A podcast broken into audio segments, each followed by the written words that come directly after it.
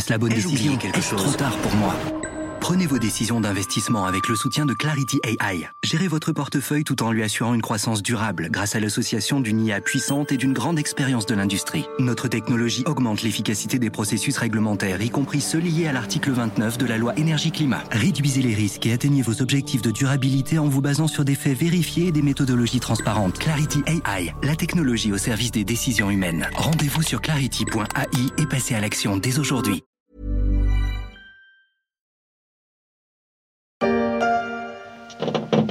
It's me. J'ai des bonnes nouvelles pour vous. I have good news for you.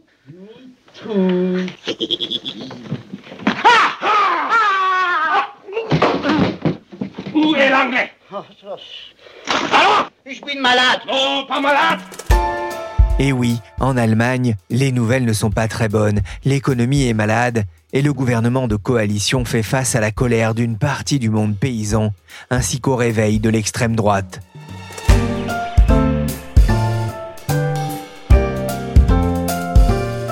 Je suis Pierrick Fay, vous écoutez La Story, le podcast d'actualité de la rédaction des Échos, un programme à retrouver sur toutes les plateformes de téléchargement et de streaming et à partir de 17h sur leséchos.fr. L'Allemagne a perdu verloren. un homme d'État. Europa hat L'Europe eine a Säule perdu verloren. un pilier, Frankreich La hat France. einen Freund. a perdu un ami.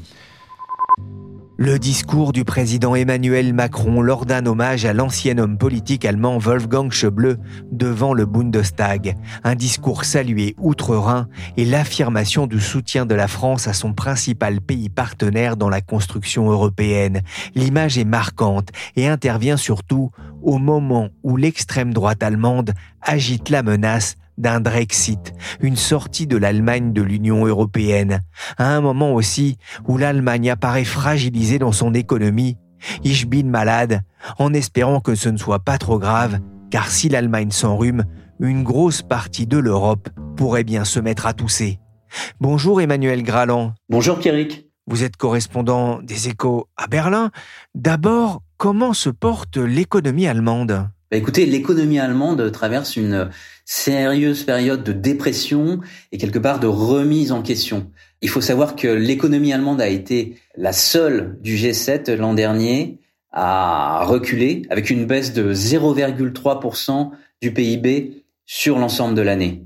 Sur 2024, on a même certains acteurs comme Commerzbank et la Deutsche Bank qui prévoient une récession, même si la plupart des instituts économiques tablent plutôt sur une croissance du PIB entre 0,4 et 0,9%. Donc une période difficile. Lors de ces journées nationales au début du mois de janvier, euh, c'est quelque chose qui s'est euh, ressenti au sein du Parti libéral euh, allemand. Le ministre allemand des Finances, Christian Lindner, a d'ailleurs cité Nietzsche pour évoquer l'économie allemande en disant celui qui regarde trop longtemps dans l'abîme, l'abîme le regarde aussi en retour. Il voulait dire qu'une société qui ne croit plus suffisamment en son avenir, eh bien, elle se met en danger. Et quelque part, il en a remis une couche ensuite euh, à Davos euh, en Suisse, quelques semaines plus tard, en expliquant non, l'Allemagne n'est pas euh, l'homme malade de l'Europe, mais c'est simplement un homme fatigué qui a besoin de quelque sorte d'un café sous forme de réforme structurelle pour essayer de retrouver de l'énergie, de retrouver de l'allant et pour faire en sorte que l'économie allemande renoue avec la croissance. Donc une volonté de porter un message positif alors que l'ensemble des acteurs économiques traversent plutôt une période de remise en question et broie du noir. Wir brauchen so 500 Haus. Aber durch eine sofortige Verstärkung fordern wir 3000, als wir am Hafen ankommen. Goethe Nein. Corneille. Nietzsche, l'abîme qui regarde l'économie allemande en ce début d'année 2024, dit autrement, tous sont en croissance, nous pas, hein, le titre de l'hebdomadaire Der Spiegel en septembre dernier, et un chiffre surtout qui fait mal à l'Allemagne et qui a surpris les analystes, la production industrielle a baissé en novembre pour le sixième mois consécutif. L'économie allemande aurait bien besoin effectivement d'un remontant, mais Emmanuel, pourquoi ce ralentissement de l'Allemagne jusqu'ici moteur exemplaire de, de la croissance européenne? On peut dire que l'Allemagne a avalé un cocktail empoisonné à base d'énergie chère, de découplage géopolitique et puis de hausse des taux. Et tout ça, ben, ça pèse sur euh, les exportations et les investissements, alors que les exportations représentent quand même grosso modo la moitié du PIB allemand. Et puis, à la suite de la guerre en Ukraine, ben, le pays a dû encaisser une explosion des prix du gaz et de l'électricité. Et puis la Chine, un partenaire important, n'a pas redémarré comme attendu euh, après le, le, Covid. Et puis à cela s'ajoutent euh, des freins structurels pendant des années, l'Allemagne a sous-investi dans ses infrastructures, dans la digitalisation de ses services euh, publics. Et aujourd'hui, euh, la première de ces industries, l'automobile, doit faire face à la montée en puissance de la concurrence chinoise dans la voiture euh, électrique. Donc, grosso modo, le pays affronte toute une série de défis économiques, technologiques, et puis il paye aussi euh, une forme d'assoupissement qui est liée peut-être à une euh, jouissance toute simple d'un confort dont on a disposé pendant des années et qui a pas poussé l'Allemagne à se réformer. Vous parliez de l'automobile, mais, mais d'autres secteurs sont, sont aussi touchés comme euh, la construction et, et le logement? Ça c'est vraiment un secteur qui traverse de grosses, grosses difficultés. Parce que avec la hausse des taux, l'immobilier résidentiel, euh, tout comme l'immobilier commercial, est à la peine. Le nombre de permis de construire s'est effondré en Allemagne euh, de l'ordre de, 27% sur euh, un an pour des nouveaux logements. Il faut remonter à 2012 pour retrouver un chiffre aussi faible. Et du coup, on a quand même il y a pas mal de promoteurs qui ont fait faillite. Il y a des chantiers emblématiques qui sont à l'arrêt aujourd'hui en Allemagne. Un chiffre à retenir, selon le ministère du Logement, environ 270 000 nouveaux logements ont été livrés l'an dernier, en 2023, et c'est très loin de l'objectif de 400 000 nouveaux logements qui était visé en 2021 par le candidat Olaf Scholz quand il s'est présenté euh, pour devenir euh, chancelier. Alors, cette situation catastrophique dans le bâtiment, ça intervient à un moment où, en plus, il y a une pénurie de logements qui est devenue de plus en plus aiguë dans les grandes villes, avec l'afflux de réfugiés, l'arrivée des réfugiés syriens en 2015-2016, puis des réfugiés ukrainiens en 2022. Selon l'association allemande des locataires, grosso modo, il manque environ 700 000 logements en Allemagne. En conséquence de quoi bah, Les loyers montent en flèche et le nombre de logements vides, bah, ça se réduit comme peau de chagrin. La deuxième idée forte à retenir, c'est qu'il n'y a jamais eu aussi peu de logements vides actuellement en Allemagne. Dans des villes comme Munich ou Francfort, on a 0,1% des logements qui sont disponibles en location. Et dans les grandes villes, en fait, la pénurie est telle qu'il n'est pas rare que ce soit euh, les personnes à la recherche d'un logement qui publient elles-mêmes des annonces sur les réseaux pour essayer de, trouver un propriétaire en disant, bah écoutez, euh, je suis sympa, euh, j'ai des revenus valables, je cherche un logement, s'il vous plaît, contactez-moi. Les loyers, eux, ont bondi, ils, ils ont même explosé. Depuis 2018, la hausse s'élève à environ 40% à Berlin, 32% à Leipzig et 21% à Cologne. C'est donc des niveaux qui sont largement, largement supérieurs à ceux de l'inflation.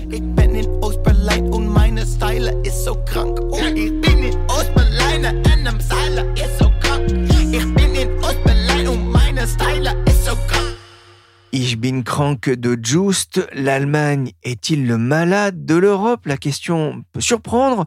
Emmanuel, le pays conserve tout de même des atouts en matière économique. Oui, la première euh, économie européenne conserve tout de même de sérieux atouts et beaucoup d'économistes attendent euh, une reprise de la consommation intérieure euh, en 2024. Pourquoi? Parce que malgré la crise l'emploi est restée relativement robuste en Allemagne, avec 45,9 millions de personnes au travail. Il n'y a même jamais eu autant d'actifs dans le pays depuis euh, la réunification. Et puis surtout, les salaires euh, vont augmenter fortement en 2024 avec le passage du salaire minimum à, à 12,41 euros euh, de l'heure.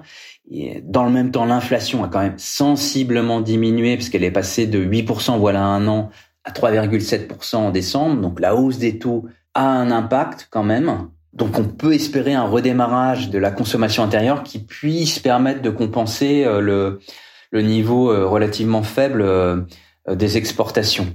On a aussi un Mittelstand, c'est-à-dire ces petites et moyennes entreprises familiales dans l'industrie qui a une capacité d'adaptation qui est très importante, qui a montré dans le passé qu'ils étaient capable de résister euh, dans les années 90-80 à l'offensive de la machine-outil japonaise, par exemple, qui a passé le cap de la réunification. Et l'Allemagne compte quand même près de 1600 acteurs euh, dans ce domaine, euh, des boîtes qui font moins de 5 milliards d'euros de chiffre d'affaires, mais qui sont extrêmement compétitives, extrêmement spécialisées, qui sont soit numéro un européen, soit parmi les numéros 3 mondiaux dans leur domaine, dont des experts qui ont une capacité à vendre et à exporter à l'étranger. Le troisième atout de l'Allemagne, c'est quand même leur puissance de feu financière, puisqu'ils ont des réserves, ils sont beaucoup moins endettés que la France. Le souci, c'est que euh, cette puissance de feu a été un peu rognée par l'arrêt de la Cour constitutionnelle de Karlsruhe euh, de l'automne, qui a limité l'utilisation de ces fonds extra-budgétaires qui permettait d'impulser, euh, d'injecter des investissements euh, au sein de l'économie et de favoriser une relance. L'économie allemande se porte moins bien et cela rejaillit sur le gouvernement de coalition. Le Premier ministre Olaf Scholz doit aussi faire face au malaise grandissant des compagnes.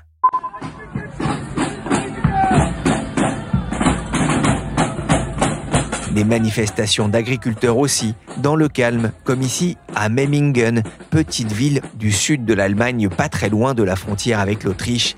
Une colère multiforme qui rappelle celle des agriculteurs français. On a vu des cortèges de tracteurs absolument extraordinaires à, Berlin, avec 8500 euh, manifestants selon la police et trois fois plus selon les organisateurs. Nathalie Steiver est correspondante des échos en Allemagne peu importe le nombre, c'était vraiment impressionnant parce que ça n'est pas si fréquent euh, en Allemagne qu'en France ou bien euh, à Bruxelles.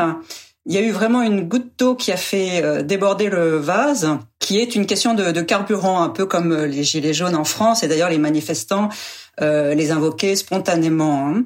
C'est une mesure donc qui a été prise en, en, décembre pour régler des questions budgétaires du, du gouvernement en supprimant l'exonération sur le diesel des tracteurs et puis euh, sur les véhicules agricoles. Le gouvernement a fait immédiatement euh, marche arrière en échelonnant les, les, les, mesures, mais en fait le mouvement a été lancé et on a l'impression en fait que le, le mal vient de beaucoup plus loin des critiques contre la, la bureaucratie, contre la réglementation européenne, et puis aussi des démarches qui ont été très réduites pour les petites exploitations de l'ouest de l'Allemagne, euh, même si l'année 2023 était en fait plutôt bonne pour le secteur agricole. C'est un grand mouvement avec un sentiment vraiment d'être invisible, de pas avoir été entendu et euh, d'être montré euh, du doigt par les écologistes. Enfin, donc une espèce de vague qui vient de plus loin.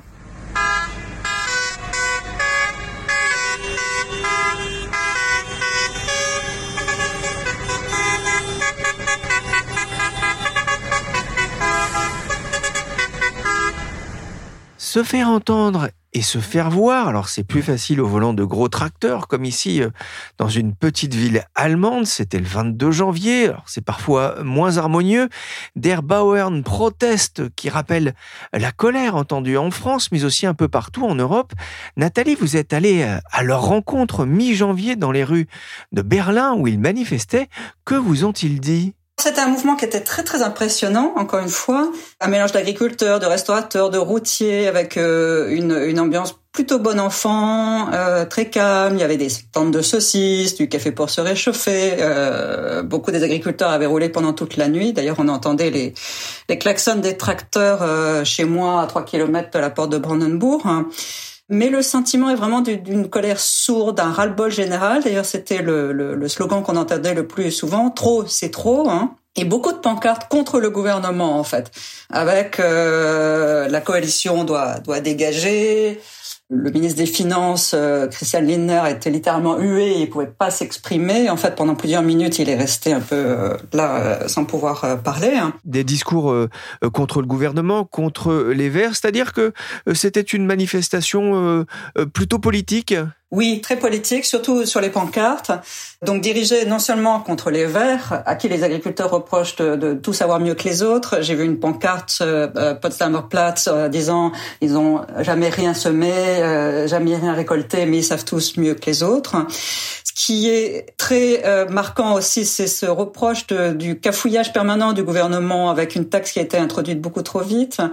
Ce qu'ils me disaient, c'est ils ne savent pas où ils vont. Mais ce que j'ai trouvé aussi beaucoup plus troublant, c'est un grand nombre de pancartes qui étaient vraiment très agressives à l'écart du gouvernement. Je le trouvais assez proche du discours de l'AFD. Ce qui m'a aussi euh, beaucoup étonné pendant la manifestation, donc je me suis euh, baladée un petit peu partout, je parlais avec des, gens au hasard, et c'est d'entendre une phrase qui était répétée en permanence sur le fait que les taxes sur les paysans vont euh, servir à financer la, la guerre en Ukraine. Et ça m'a beaucoup frappé parce que c'est exactement, mais mot pour mot, les phrases de la propagande euh, russe en fait. Euh, et donc c'était frappant de l'entendre un peu partout dans le, dans le cortège. Hein. Un mouvement qui intéresse aussi l'AFD, le parti d'extrême droite allemand, dont certains militants ont rejoint les cortèges au cri de Nous sommes le peuple. L'AFD très présente aussi sur Internet et notamment sur X pour véhiculer la colère des agriculteurs avec quelques mots-clés comme Grüne Raus aus den Parlamenten, virer les Verts du Parlement. Un trafic totalement paralysé pendant six jours. C'est inédit en Allemagne. Jamais dans leur histoire, les chemins de fer allemands n'avaient connu de grève aussi longue. Une économie en panne, des grèves, des manifestations d'agriculteurs, d'artisans, de restaurateurs, de routiers, l'extrême droite euh, qui monte et un gouvernement sous pression dans un contexte économique euh, compliqué. Cette tourmente politique inquiète aussi les, chefs d'entreprise. Nathalie, certains n'ont pas hésité à intervenir dans le débat public. Oui, on a beaucoup entendu ces derniers temps Sigrid Rosworm, c'est le président de la Fédération de, de l'industrie, hein, qui s'inquiète de la ligne de l'AFD pour un Brexit, donc une sortie éventuellement de l'Union européenne, mais aussi d'une manière plus générale de l'image que donne l'Allemagne. Hein. C'est une question importante pour leurs exportations, mais c'est aussi une question importante pour le recrutement. Donc la fédération patronale allemande aussi, le BDA, est montée au créneau en, expliquant qu'on avait pratiquement 2 millions de, de, postes à pourvoir et que ce ne sera pas possible sans main d'œuvre étrangère. Ce qui est plus étonnant, c'est que c'est aussi les entreprises individuellement qui sont montées au créneau. Donc on a euh, Siemens qui est assez fréquemment prend des prises de position, mais aussi d'autres entreprises euh, qu'on entend moins souvent, comme euh, Volkswagen ou Infineon, le, fabricant de, semi-conducteurs en expliquant qu'on voulait une société ouverte encore. Et en même temps, il y a une très forte critique dans le patronat à l'égard des contradictions de la politique du gouvernement. Il faudrait une ligne un peu plus claire hein, sur les moyens et sur le rythme de la transition vers euh, l'hydrogène vert. Hein. Et puis aussi davantage de cohérence. En fait, il reproche aux trois partis, en gros, de, de se tirer en permanence dans les pattes. Le patron des industries allemandes qui réagit aussi à la montée de l'AFD, il a appelé les partis démocratiques à plus d'unité pour poser les bases de la modernisation du pays, mais aussi pour protéger la démocratie et la liberté. Il a aussi appelé tous les électeurs à réfléchir au type de société dans laquelle ils veulent vivre. En Allemagne, les manifestations anti-AFD ont pris un rythme quotidien depuis une semaine. Des centaines de milliers de personnes se sont rassemblées ce dimanche contre le parti d'extrême droite alternatif pour l'Allemagne et son idéologie radicale qui suscite une mobilisation d'une rare ampleur. Plus d'1,4 million de personnes ont manifesté depuis vendredi dans des dizaines de villes à travers l'Allemagne. Des manifestations importantes contre l'AFD en Allemagne, le parti d'extrême droite, des images qui ont profondément marqué l'Europe et pas seulement en Allemagne, plus d'un million de personnes dans la rue, dans de nombreuses villes. Emmanuel Graland, comment expliquer le regain de vitalité de ce parti qui n'avait pourtant pas fait bonne figure lors des dernières législatives en 2021 avec à peine 10% des voix? Il y a plusieurs facteurs qui expliquent ce rebond. D'une part, euh, le parti d'extrême droite tire profit euh, euh, de l'inflation, d'une peur d'un certain déclassement au niveau des Allemands, puisque en l'espace d'un an, la part des Allemands qui pensent que leur pays ne fera plus partie des leaders économiques du monde d'ici 10 à 15 ans, elle est passée de 30 à 50% Donc le fait que le modèle économique de l'Allemagne ait été remis en question avec l'arrêt du gaz russe, le découplage géopolitique euh, avec euh, la Chine, euh, les incertitudes avec éventuellement un retour de Trump au pouvoir et une, des États-Unis qui seraient peut-être moins prêts à soutenir l'Europe en cas de conflit et de tensions géopolitiques avec les Russes. Tout ça inquiète beaucoup les Allemands. Il y a aussi le fait qu'une grande partie des collectivités locales se disent débordés par l'accueil des réfugiés et leur gestion, le fait que euh, l'arrivée euh, d'un grand nombre de réfugiés euh, syriens, ukrainiens, etc. Tout ça a eu un impact aussi sur le marché du logement. Et eh ben ça, ça pèse et ça a probablement nourri l'essor de l'extrême droite en Allemagne. Cette remise en question, cette peur du déclassement, on la ressent aussi même dans les médias. Cet été, il y avait par exemple une chronique d'Er Spiegel qui titrait La France, c'est l'Allemagne en mieux c'est quand même très euh, symptomatique de la remise en question que euh, traverse le pays. Et ça, ça nourrit euh, l'essor de l'AFD.